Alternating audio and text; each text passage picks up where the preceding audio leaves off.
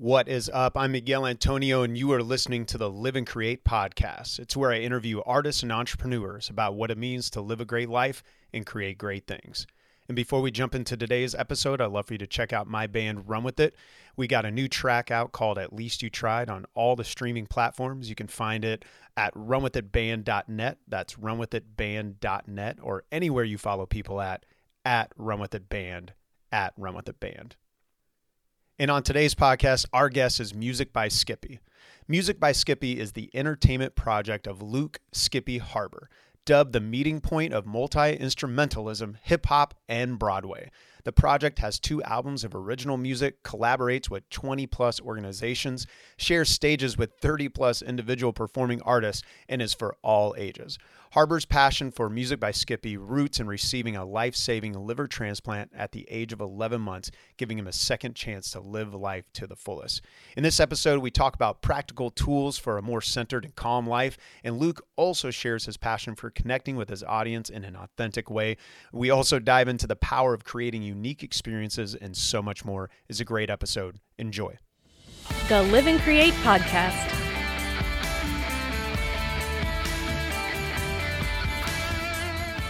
Loved it.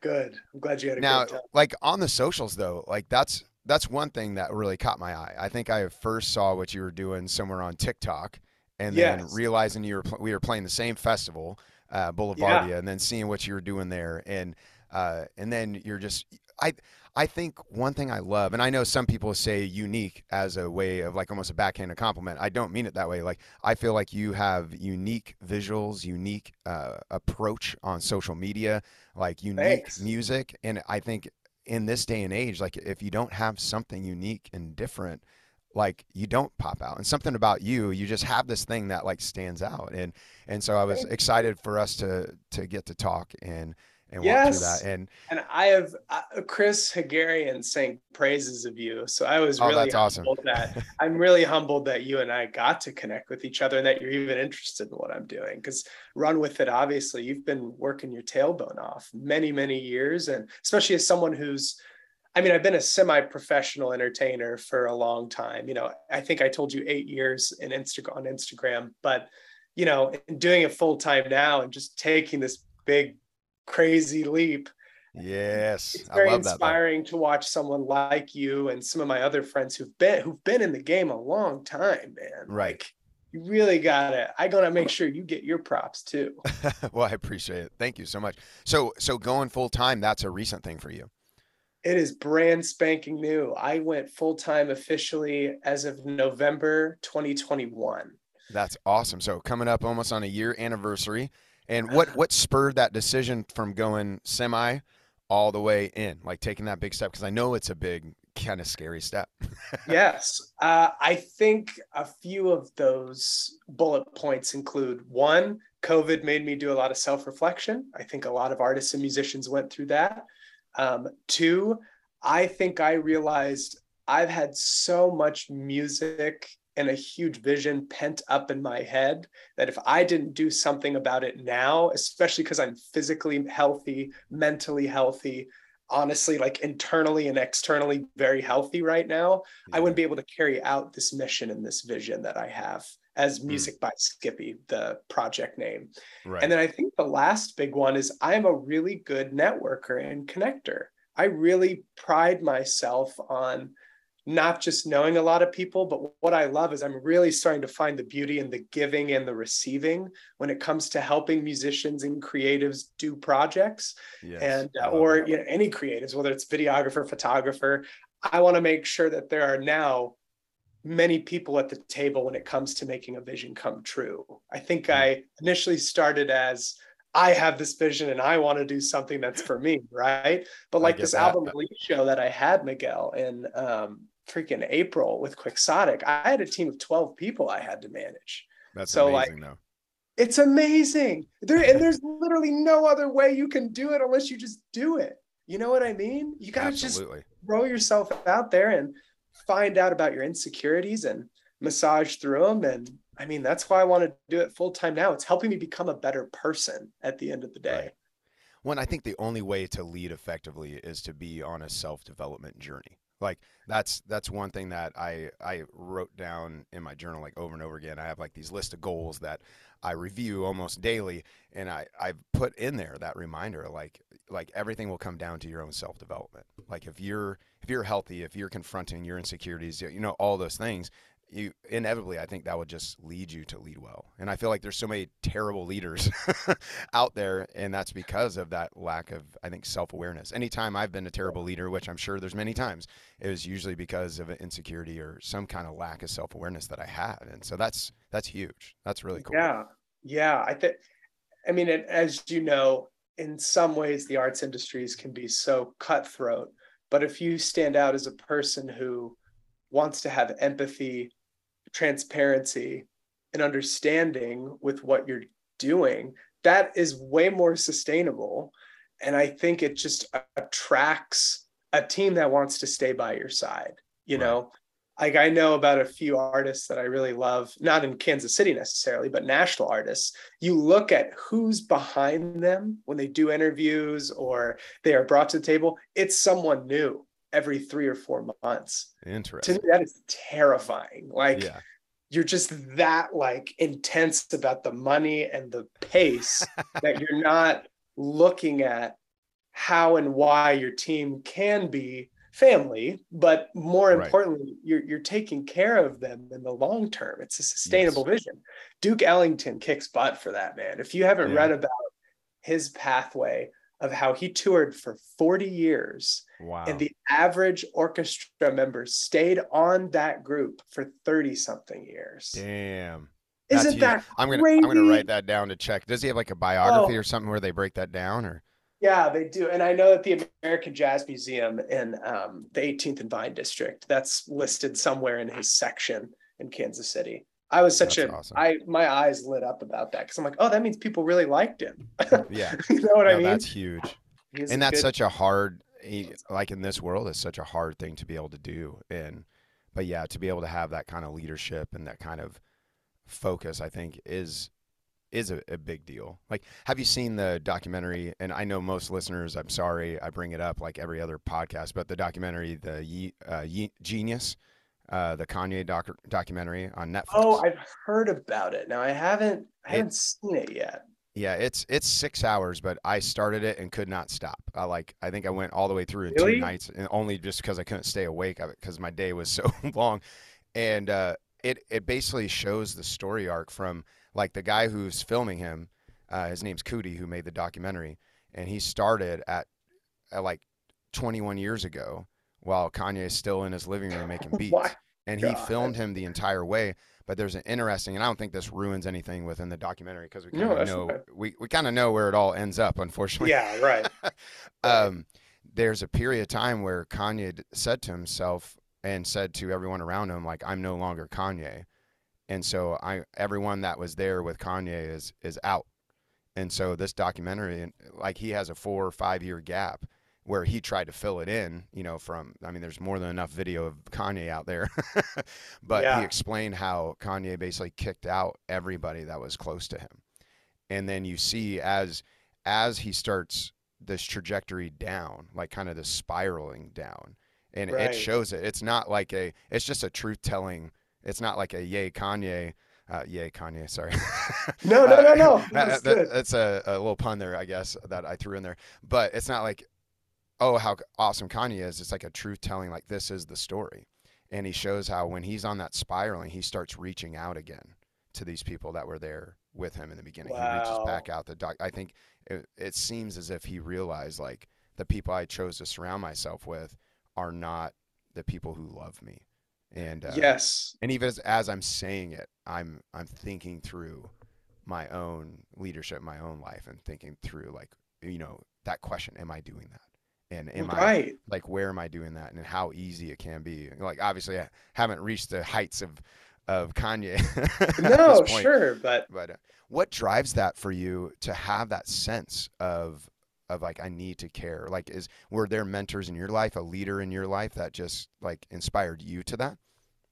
I think part of it was um, I had really good arts education and I had really empathetic and loving um, teachers who let me be exactly who I was, which was, uh, as you could probably attest, sometimes that's very rare. Right. And in the arts, I think that's essential. Uh, number two, I, I mean, I grew up with pretty amazing parents, man. I mean, I, I always want to give love and appreciation to my mom and dad who, you know, let me take piano when I was five years old, who let me beatbox at the dinner table, who uh, let me, you know, just explore my artistic curiosity. And I think, and I have many other people I could cite, but I don't want to go too long winded. At the end of the day, to be seen as you are will let you be exactly what you want to be, right? Mm. Like, if you ever need that love and that guide and that nurturing in a place of unknown, someone is going to look at you and say, it's okay to not be okay or not quite know where you want to go right now. Yeah. And I think that's where I try to, like, one of the best lessons I've learned this year is when you are a day of show, it's a massive production, you be calm and you be adaptable if things yeah. go wrong, right? So, like, someone told me, like, hey, one of your VIPs hasn't shown up yet. And I was like, okay, here's what's going to happen. We're going to wait five minutes. If they don't show up, it's going to go to these people because I know that those people are also really important to me. I'm sorry for that person if they show up later, but we've got to keep moving. That spot has to be filled in order for all this to kind of work. And then right. the stage manager was like, great, sounds good. And I was like, cool. I could have been like frazzled, like, oh my God, this person isn't here. But like, like as you can attest, you have an audience of 100 plus people you're trying to host and take care of you got to pivot and you got to keep yes. the pace to be respectable to them as well as the crew you know that's huge like that idea. I i actually put on top of my goals uh, that my number one job is to be present. And because that's what i've been i've been working on really for the last two years. Um, i think covid exposed a lot of myself that i didn't like.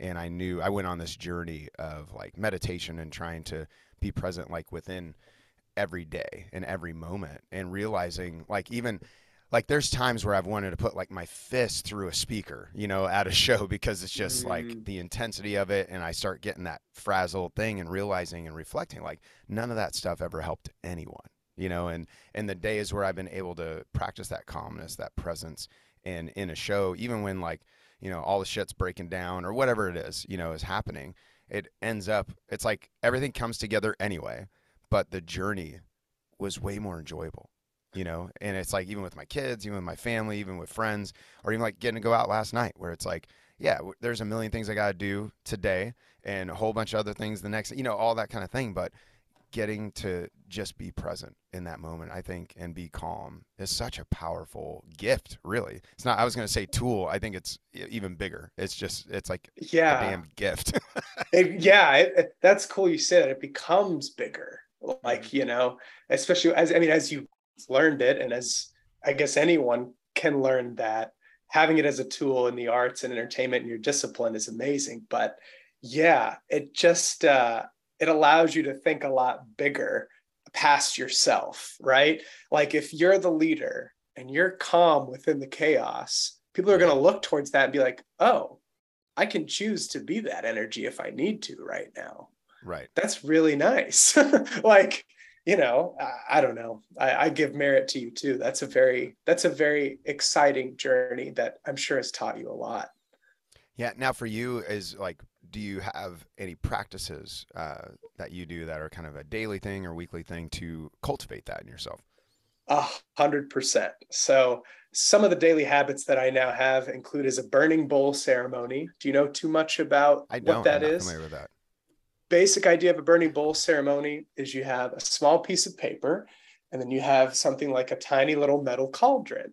Okay. What you do is you write down a word or a phrase that might be bringing you stress or negative energy. And what you do is you say, I still love and appreciate what this energy has taught me. You throw that in the cauldron, you light it on fire, and then you watch it burn to ultimately say, I can let go of that energy. I can choose my energy today. Nice. So that's something that I do each day. I, I love the the piece of even being grateful for that thing that's yeah. an interesting thing. Yeah, yeah. Don't get me wrong. I mean, it's not fun, but I think if you if you befriend yourself with the opposite energies of what you're used to or what you want, you kind of can be more in control of how mm. those energies might approach you in your future, right? right. And at least I, God, I get that from. Um, so, uh, not to go too off subject, but no, basically I've had a lot of phobia towards me because I've been I'm an openly bisexual male and mm I've mm-hmm. had some biphobia towards me after shows. Gotcha. And I know I have one of two options. Either I can approach that negative energy like I try to kind of in, get in touch with daily and I say, I hate that. I'm going to punch you in the face. Or I have the choice of saying, why is this energy here? And what can I do to befriend it? Yeah. And that's a lot more scary to that person than a reaction and a fight. This is way right. easier. This is terrifying because it shows that you're in control. Yeah, yeah, they got to actually deal with it. Exactly. so, and then one of the other habits that I do daily is um, every night before I go to bed, I read a book for about an hour. It's just okay. a really nice, gets me away from the screen, get to be in my own world. Yeah. Um, I really enjoy that a lot fiction, now. I, I, found books that, oh, I am such a fiction person. Oh my okay. gosh. Whether I like, I mean, I love nonfiction, but I, uh, I'm telling you, Miguel, I, I love to get lost in a world that someone else made because you just think about the creativity that that takes. Right. It's like, oh my gosh, man, like it's amazing. That's awesome. Now, where does the burning bowl ceremony come from? Where is it? Yeah, I was just curious yeah. where that. yeah, of course. Uh, so I was born and raised in a spiritual practice called the Unity Movement. The idea okay. of the Unity Movement is you should follow and believe in Christian values and practices, but you don't necessarily have to believe in Christianity or God or anything. That's gotcha. sort of the okay. root of it. And in the Unity Movement, we did a burning bowl ceremony um, at the end of each year. So the entire congregation, what was huh. really cool is the entire congregation would get this like flash paper write a name you go up to this altar with a i mean like a huge bowl and then you yeah. light it on fire and then you see the burning that happens for the whole congregation for hundreds if not thousands of people but i'm sure it comes from a much deeper religion that's just where i was introduced and where i understood it from. right the Unity movement. I feel like I've heard the name, uh, but not like super familiar with it. But yeah, that's interesting. Yeah. So it's more just it's in my understanding of like Judaism, there's a lot of sects that it's very similar from maybe what you're describing, where uh, they don't necessarily ascribe to a God per se, but those practices and the community is kind of the focus. Is that kind of what the unity? That's really what it's about, about, from my experience still, and that's that's what I've really taken away from it, especially being an adult. You know, I was in church for a while through age 17 18 went away from it for a while because of college and now that i'm trying to find better routines and communities that i love and appreciate i'm sort of drifting back towards unity because i really i just still identify with those values like i think it's right. really important to be loving and kind and um, yeah you know what a crime right? But uh, you know i uh, some people unfortunately i think there are some people against yeah. right now. Whether you like it or not couldn't have said it any better. I do feel like uh, it seems like more and more though people are like longing for you know that kindness and that empathy yes you know in the midst of it and amidst of the insanity that is you know the public life right now. So yeah it's um we're in a very i call it a touchy time. It's well that's probably sounds wrong. We're in a very just sense people it's very sensitive right? Yes. People are in a very um people are really scared to like just talk to one another about their differences and fight behind backs as much as possible. And it's been going on for a long time but the way it's exposed and captured by journalists now is just so much more accurate and quick whether yeah. we like it or not definitely. Yeah, and it seems like the the conversations where because I I definitely again like I said during COVID I I just felt like I was exposed in myself you know to myself and to others of of a lot of things I didn't enjoy, and that was one of them where I just went so intensely like like off the rails i think where i didn't want to have conversations with anybody anymore. I wanted to yell. I wanted to be like no you're wrong and this and that instead of realizing like oh when i actually sit down and have conversations with people there's learning that can happen. And and actually Yeah. brought a lot of i think a lot of peace for me you know even in in the context i honestly is uh, religion was one of those because i left the church. I was actually a pastor did all that kind of thing for in the evangelical world and then left all of that and and then like through that time found healing by having conversations with people who were believers still but where i had almost seen them as like enemies at, at some point but then actually got meeting people who were open to talking and it brought so much peace and actually brought me some great friends that i love you know now and yeah it's powerful when people can really just have those conversations instead of just yeah it's everything. and separating themselves so Yeah. Well, as you know, it takes so much, takes a lot of emotional intelligence, though, man. I mean, a lot Yes. just to be that self aware of what you could be reacting to versus just like noticing that you might be reacting is a Right. very powerful thing. Um, I'm glad that you were met with open arms by people. I'm glad you met people, though, that shared your belief system, see that you might have a different one now, and ultimately you can still appreciate and grow Right. with each other. That's pretty awesome. And that's the kind of interactions that need to be broadcasted to the world. Absolutely, absolutely.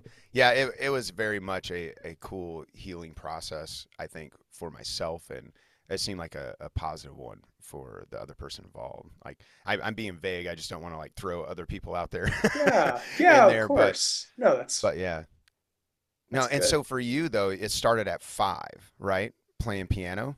truly even the musical journey. I boy, if I could pinpoint, oh, I guess if I could pinpoint one thing, it was when I was three years old and I was going to day school, and we had this amazing program called Friday Morning Music that was led by uh, Mrs. Crawford, and basically.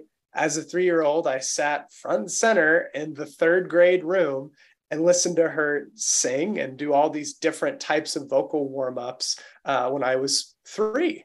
And then that entire program went on through the time I was in third grade. I played piano with classes from ages like five to 10. So I was always in the realm of music. That program kept me in it. And then, I mean, oh my gosh, man, I was in my first play when I was 10 years old in the fourth grade. And then I did choir all through elementary school, middle school, high school. So you were Uh, saturated, saturated in music. That's amazing. I couldn't, I just like in really looking back at it, it always switched my mood and made me the best version of myself. Hmm. I'm just so like, that's that's the I guess that's the beauty of doing an interview like this is when you really get to add up a bigger picture of your Right. life and why you might be where you are. I made sure that I just never stayed away. It was one of those things where like like class registrations for next semesters or years, I was like, yep, choirs first. Like it was just like one of those things that was always in my head, Like, no matter what. Yeah, I just because if I was away from it, I would just be the little this light, this bright light that you probably see from me comes from many things, but part of it is being in music. It just Yeah. it makes me such a better person overall. Well, and I think it's a beautiful picture thinking of you at like three years old and your teachers doing these vocal runs. And then now you're, you know, here, fast forward, you're stepping out as a full time musician into this world. And it makes me think there's a great book called Talent Code by a guy named an author, Daniel Coyle. I'm more of a nonfiction guy, so I'm like No, that's super great. nerdy in that. Oh, I Um, love it. I, I love fiction, but I every time I read them, I tend to like fall asleep. It just sucks. uh, Some but- are there are a lot of really poorly written ones. Okay. but but yeah anyways th- this book talent code by daniel coyle as they they they break down like what makes like basically hot pockets of mathematicians hot pockets of musicians and athletes throughout the world and they then they tried to disseminate like what made them this way and one of the things that they found that was a, a, a thing across the board was almost all of them had a teacher or coach early on in their life mm-hmm. who wasn't like necessarily the best. They weren't like the one who was coached to the stars. It was someone who taught them the love for what it was they were doing. It taught them the love for the mm. music or for the sport, whatever it was, and that's what as as they try to you know kind of break down, that's what seemed to propel them was that absolute love. And so it just made me think of that that study and thinking of you at three. And here's this teacher, you know, who oh, what was her name again? Mrs. Crawford. Mrs. Crawford, and she's playing these runs and just seeing you as like a three year old, soaking that in and then falling in love with this Oh, music. That's really cool. Yes. And she was so real. I remember vividly, like when I was five, probably or something, she got up like on the piano. And I need you to understand this is like an 80 something year old woman. That's she stood up on top of the piano, looked at everyone, and is like, You're gonna love the music. You're gonna love the art. We're like, What? Like, I mean, it was amazing. Like, she was like an electric force to Wow. like probably propel a lot of kids to at least love or appreciate the arts because she was like relentless at how much you should integrate that in your life. I I'm just so curious now at Mrs. Crawford. Like I she Oh, she needs she a book was- or a movie. Oh, like oh, I know. I yeah. if you're 80 and you're jumping on top of piano talking to three year olds and telling them She how much they're gonna love it, that's I got kind of chills when you were describing that. That's woo, yeah, that's pretty I mean, it's phenomenal. It just it gives you the permission to kind of know that it's Yeah. okay to stand up on a piano and be crazy sometimes. So I think the dots are connecting as I hear your story and when I watch like what you're doing on TikTok and then Yeah. I've seen I've not seen you live yet but seen the videos, you know, from when you're performing at Boulevardia, you have this amazing like kind of stage presence as well. so Thank it you. seems like maybe she taught you that in the beginning too. Yes. Oh, some of that. yes. yes. A mix of her and and uh, going to the University of North Carolina School of the Arts. I, Oh, I nice. finished my high school uh, degree there. I got into the high school program there and did that. Uh, I had a great director who kind of helped me really enhance my listening skills a lot more so my reactions to crowds could be better and Mm. then uh, being in a That's semi-professional a cappella group was great that was definitely the big credit too they that kind of showed me what it meant to be part of an ensemble but then when you got your solo moment own it like that is your spotlight shine as Boom. bright as you can yeah yeah yeah And to so make sure you're building that that spotlight group for others. as well. I was. I did that all throughout college, and I say semi-professional because I mean we we went on two tours a year. We were all we were really well funded. I mean, we were more Nice. popular than the football team. Like I don't know how else to say it, man. It was kind of surreal. like sorry y'all. We're Sorry, y'all. Ones. I'm in the cool. Yeah, yeah, yeah. like, and I had friends who were on the football team and stuff, and I loved them. And I mean, it just it's so funny looking back at how being in an artistically driven environment constantly helped me understand you define how popular or big you want to get you know Yeah. especially with your art and your practice and all Hmm. that i just i and in hindsight it's pretty amazing kind of connecting those dots too Yeah, that's really cool. Um, you you mentioned uh, the the teacher teaching you about the listening skills, and I thought you were talking about like oral skills, like being able to break down. Like, but it sounds like maybe it was something a little different because you were talking about listening to the crowd and reading the crowd. I'm curious about that.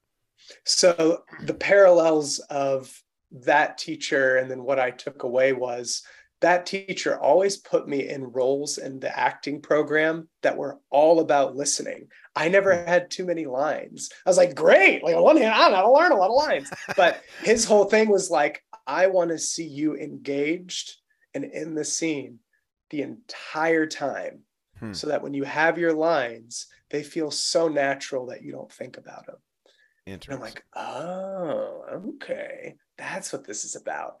And taking that away and in doing what I do now, the biggest example as to I think how that's been successful is, is I've performed for all ages of audiences. And I've been, you know, paid to do that, which is awesome. So I booked my first um, official, actually, where I went to day school with Mrs. Crawford. They're going to have me as their special entertainer this That's year. That's awesome. Are you going to jump on the piano? Yes. Yes. Do it. Yeah, There's whatever they want other me to do. going to soak that in, and like 20 years later. oh my god and talk about it exactly but i'm i'm so excited like in list like in booking my first day school i know listening to that audience and catering a show to that audience is different than a boulevardia crowd is Right. different than the retirement home that i'm probably going to be working with later in the fall right That's really like, cool. yeah there's a lot of the more you can listen to the energy in the room and sort of shift or mirror the tone to match that audience and then bring them where you want to that's sort of the beauty i think of an amazing entertainer yeah. like i wouldn't want to be shouty and crazy for a retirement home that's just ridiculous like unless they really were all deaf and hard unless they're all like mrs crawford yeah, unless, they're like, yeah, yeah exactly. That's the only they're way. Like electric and in it to win it, right?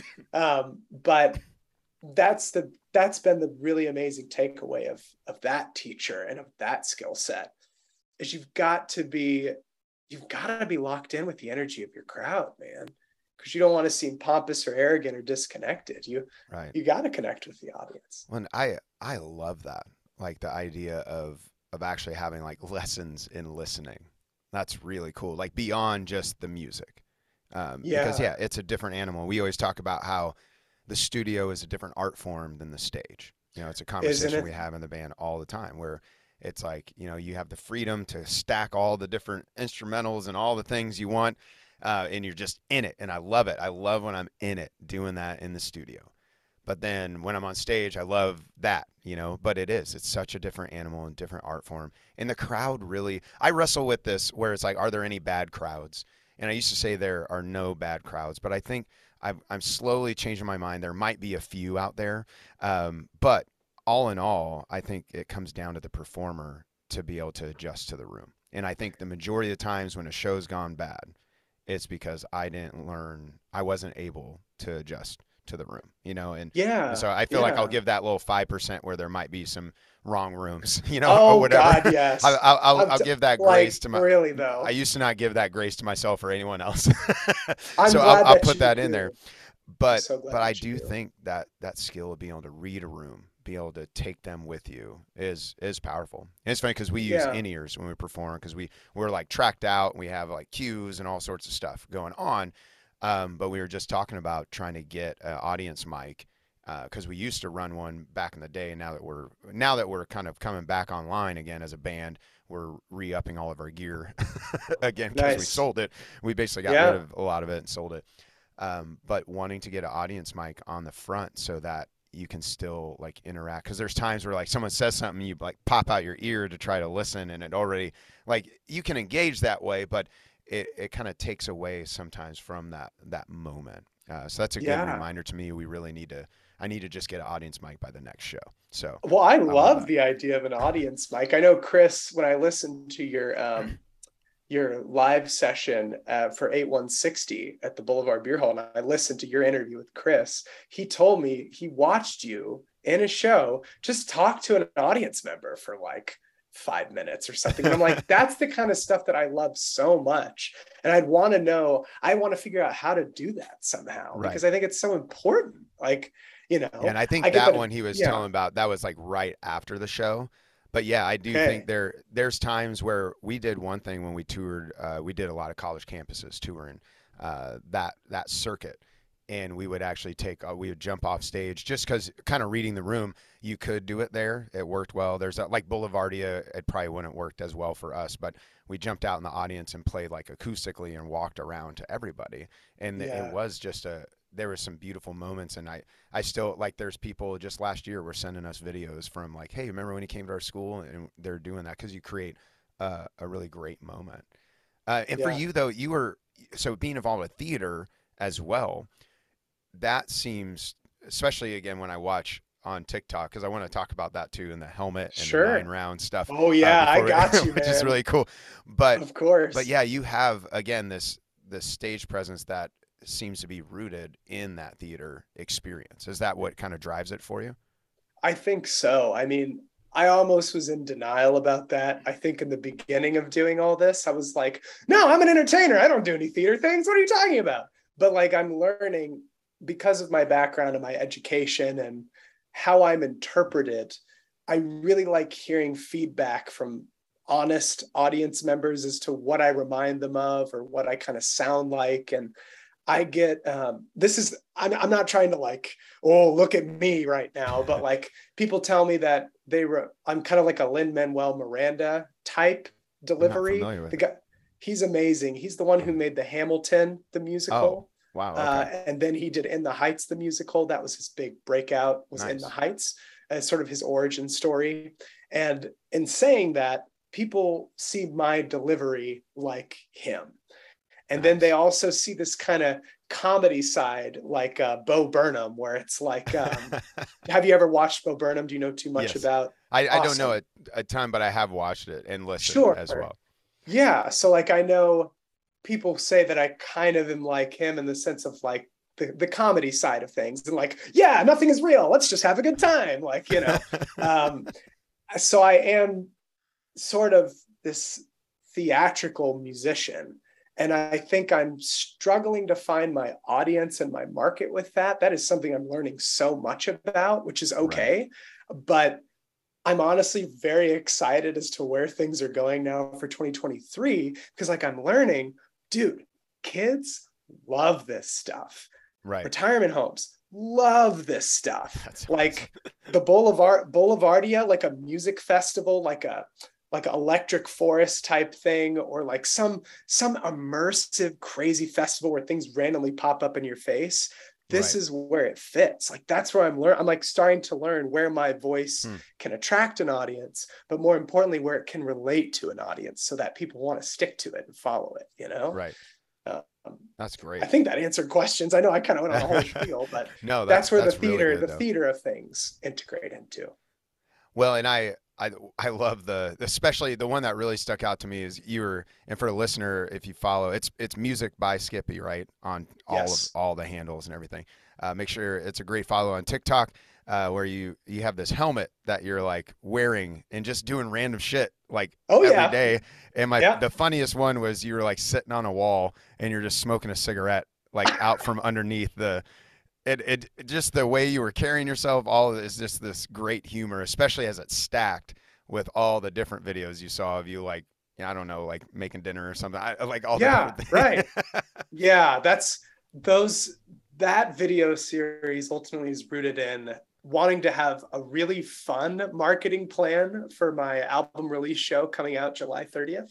I was like, what can I do that's kind of weird, visually fun, and ultimately shows though that I'm still a human in releasing this electronic dance music album where I wear a helmet and all the live experiences and I go crazy and do all these dances and stuff. And I'm like, how about we just show what a day would look like for an everyday human robot?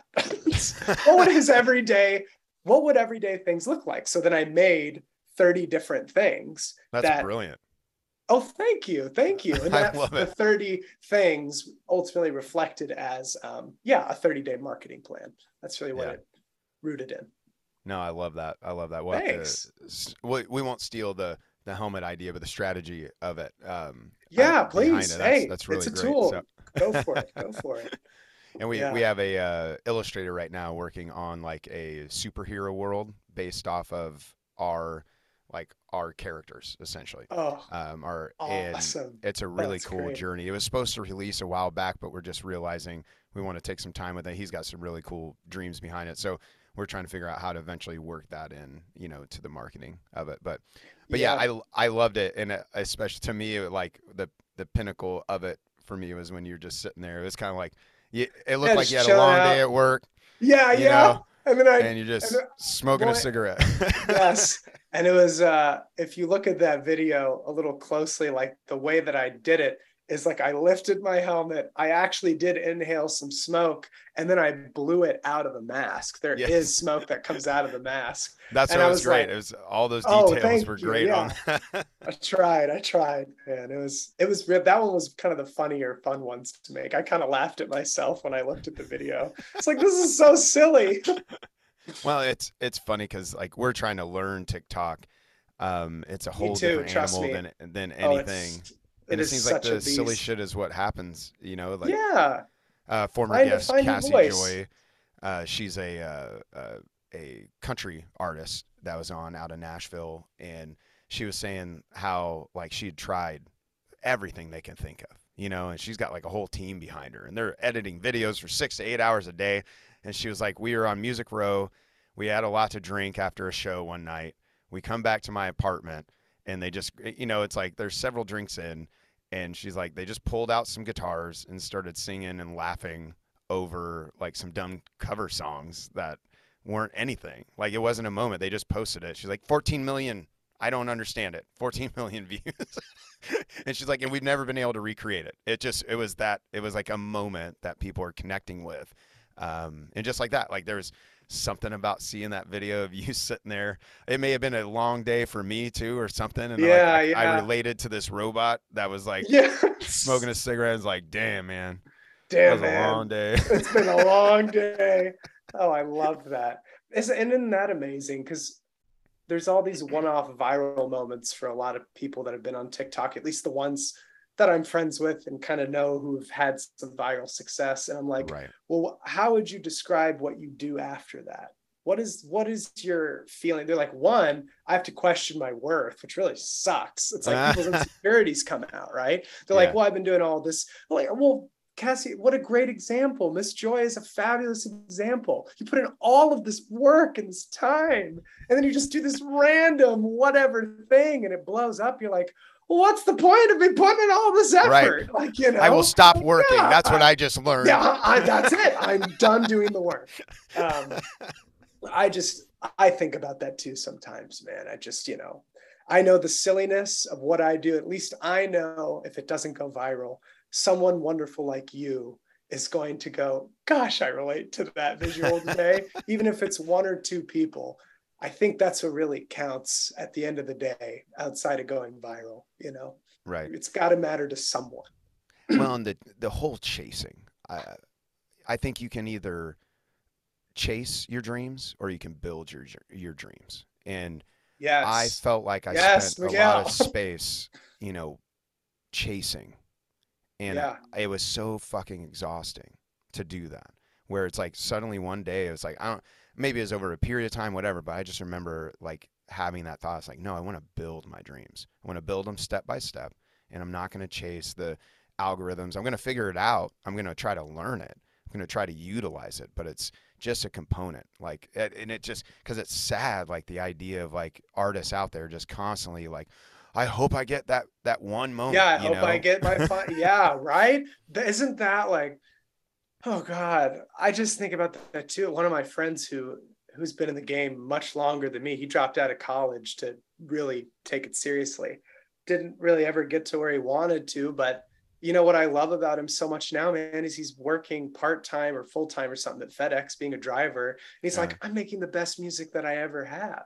Hmm. I should have been doing a hard working day job Right. and then make music at night because I know that's what I need and what I want. My dreams never were, you know, what I thought they were supposed to be. A lot of Yeah. people told me this is what a musician's dream should look like. And I said, okay. But he's like, I love what I'm doing now. I'm making great money in my day job. And then I have, you know, a pretty decent following coming to my shows. That's really nice because Yeah. I want to start a family. And, you know, he kind of, the way he expanded on it was really beautifully said. That is, and it, it really it's funny. We had that conversation yesterday. We're in a, a songwriting season now, and we're just discussing like who we are as a group, and and really trying to go deeper into that. Like we we're all been on individual personal journeys, so we're trying to bring that together. And uh, my my drummer Daniel Cole, uh, He's he had- amazing. I love that guy. Yeah, he's yeah, he's awesome. He's lived with us before. He we called him our Manny. He would go pick up like our kids from preschool, shit like that. That's so It- it's sweet. it's pretty cool. Um, but yeah, he basically he had kind of said, you know, like, hey, this is, uh, well, and so I guess songwriting is about being vulnerable. So I'll just I'll throw it out there. Basically, he was like, I feel like our music and and who you are as a writer, it's cinematic, and it's it sits in the mental wellness space and it sits in the self help space, and it and it was like the mo. I told him I said it was like an unlock code when he told me that. Like I didn't know that about myself, even though that's what I've been doing. And I said that freed me up to where like I've been writing like almost every day, and like it freed up thoughts and ideas for myself. And I told him yesterday on the phone, I was like, I was like, dude, I've had so many people and talented people who are like professional songwriters say you need to write more like this or you need to do it more like that and do it like this. And I was like, and so I always ran away from some of those things, like especially the cinematic and and the self help kind of piece. But that's just who I am. It's like I said, I'm quoting you know books on studies of whatever. Yeah. that's just who I am. Or and and I was like, it freed me up to just say, that's me, and that's what how I'm gonna write. You know, not that That's I don't want to get better and learn new skills and tools, but it's like I don't need to run away from who I am as a person and an artist. And I think No, you know that same right. journey for all of us is like instead of just trying to be like you said, all these voices coming at you Yeah. and Yeah. said, no, this is who I want to be. You know, Yeah, I I can't quite talk about this yet, but 2023 is really exciting because that's my hope is that people will see the full spectrum of what music by Skippy is. Hmm. Uh, I've got this first album and second album, and then something else may or may not be happening by the end of the year.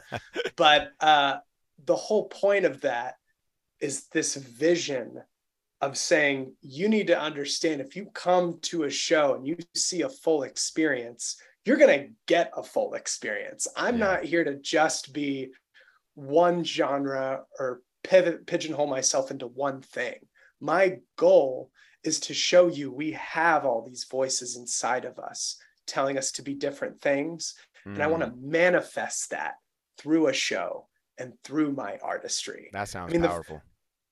I think Miguel, I don't know, man. I think it's gonna work. And I think in a great and by work, I mean like I think once it's out, once people see it, Mhm. people will understand it. This first year in releasing an album that was like alternative hip hop and instrumentals, and then literally going freaking 180 and becoming a human robot that's a dance party, and freaking Charlie Chaplin pops up randomly in it with me. That's going to happen here in about a week. And then with the other thing that's going to be going on, my goal is to show you there's a whole entire spectrum to what all this is. Yeah. I know that sounds kind of vague and weird, but like it will be shown by the end of this year and hopefully will manifest itself in 2023. Hmm. That's really cool. I I love the it, it ev- even as you're talking, I'm still seeing Mrs. Crawford, I know. uh, 80, The- 80 year 80s year 80 year old woman jumping on a piano and inspiring three year olds uh, towards Dude. music. Because I think so dynamite. I'll be thinking about that story all day, maybe all week. We're getting ready to go on vacation, so probably the whole vacation because to do that, she she accepted herself, and she then Yes. inspired other Right. people, in in only a way that she could. You know, like I've never heard of a teacher doing that, and it's so powerful to think how that that spurred you to now you're going to be standing on stage doing things that will help people accept their own voice. I don't know. It's Yes. it's such a powerful a powerful thing. I love it. I love it. I'm excited for you. Thanks. Uh, I think I think it's gonna work. And even if it doesn't, I know that I lived my best life trying and doing Yes. it. And to me, like you said, this is this is a vision that I've wanted to build for oh my God. I mean, I've been scared to really chase this stuff for about 10 years. And then I finally made the leap. And um, it's been one of the most fulfilling times of my whole life, man. I mean, Yeah. I've had one of the best years of my life this year.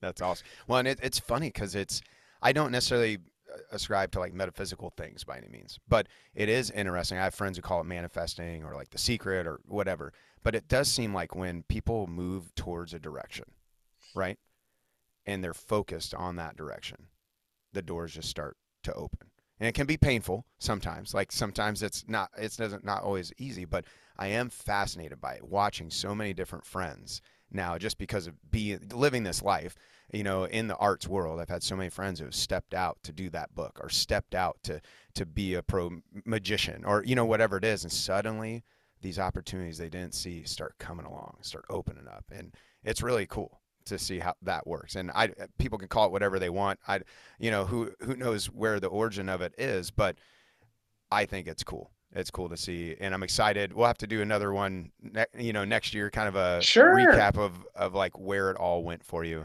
um, it's Yeah. very cool oh my gosh, I would love to do that. That'd be great.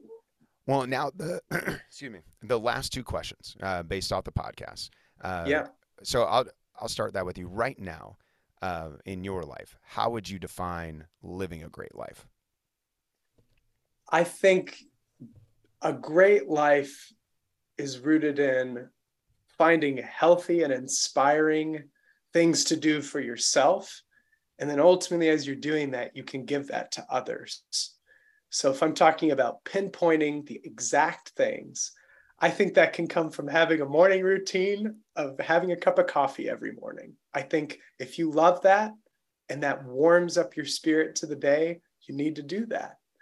I think it can also come in if you're an extrovert and an introvert or an introvert, you got to know you got to put yourself out there and be with friends once or twice a week if you're an extrovert to make sure that you're getting that nurturing energy, right? If you're an introvert, you got to know when your alone time is and drawing your boundaries. Um, and then I think another part of a great life is by giving to other people. You should do that through your strengths that you have and also acknowledge your weaknesses so that people can attract to you as a human. So I know for me, that comes when I perform. One of my favorite things to do is yes, I love doing the singing and the entertaining. I love connecting with the audience, though. I love asking questions to people, discussing things openly with them while I'm on stage, because I know that's my strength. And then people see me as a human when I'm singing my songs or I'm rapping or beatboxing or whatever. They're like, wow, this guy also understands struggle, but he also wants to shine. And maybe I should be able to do that too. Hmm. That's definitely the best way you can live a great life. I love it. That's awesome. That's super awesome. All right, last question. Uh, right now in your life, how would you define creating great things? I think great things are created through authenticity and also making sure you invite other people to the table so they can grow and build their own strengths. Best example I can think of is this show that I'm doing on July 30th, my album release show. I wanted to make an electronic dance music album where I'm like this human robot and I'm making a pop up dance party. But I was like, how cool would it be if I integrated projections in this show that have a dance instruction for every song? So now the audience is also part of the show. And I was like, well, what if I what if I also decided they need a break? They don't want to dance the whole time. They want to be entertained. What if I hired and paid some pop-up performers to do some random stuff? So hmm. now there is a dancer, a drag performer, someone who's called almost Charlie Chaplin, and then there's a speed painter, nice. which is really cool. So I know what's exciting is that to me is creating a great thing because it's not just serving myself and my vision, but I'm paying other artists really well for their time and talents. And the audience is going to create a memory they'll never forget. So if they decide to do the dance prompts that pop up on the projections, amazing. If they don't, at some point or another, they're going to see my crazy butt in a helmet next to a Charlie Chaplin impersonator doing something called the Skippy Shuffle. And you will not forget that, right? You're going to have a ridiculous memory that lives on forever. And Absolutely. I think a memory that lives on, there's nothing greater than that. I love it. I love it. Well, let everyone know how they can connect with you and your music.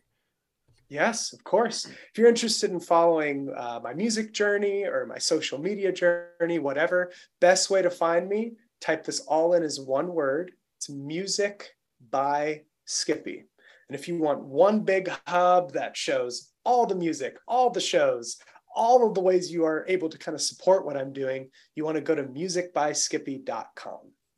That's awesome. Well, thanks for making the time. Thank you. This was amazing. And I'm so grateful that we got to connect with each other. That was great. I'm inspired. Thank you for listening to the Live and Create podcast.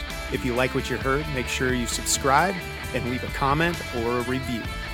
The Live and Create podcast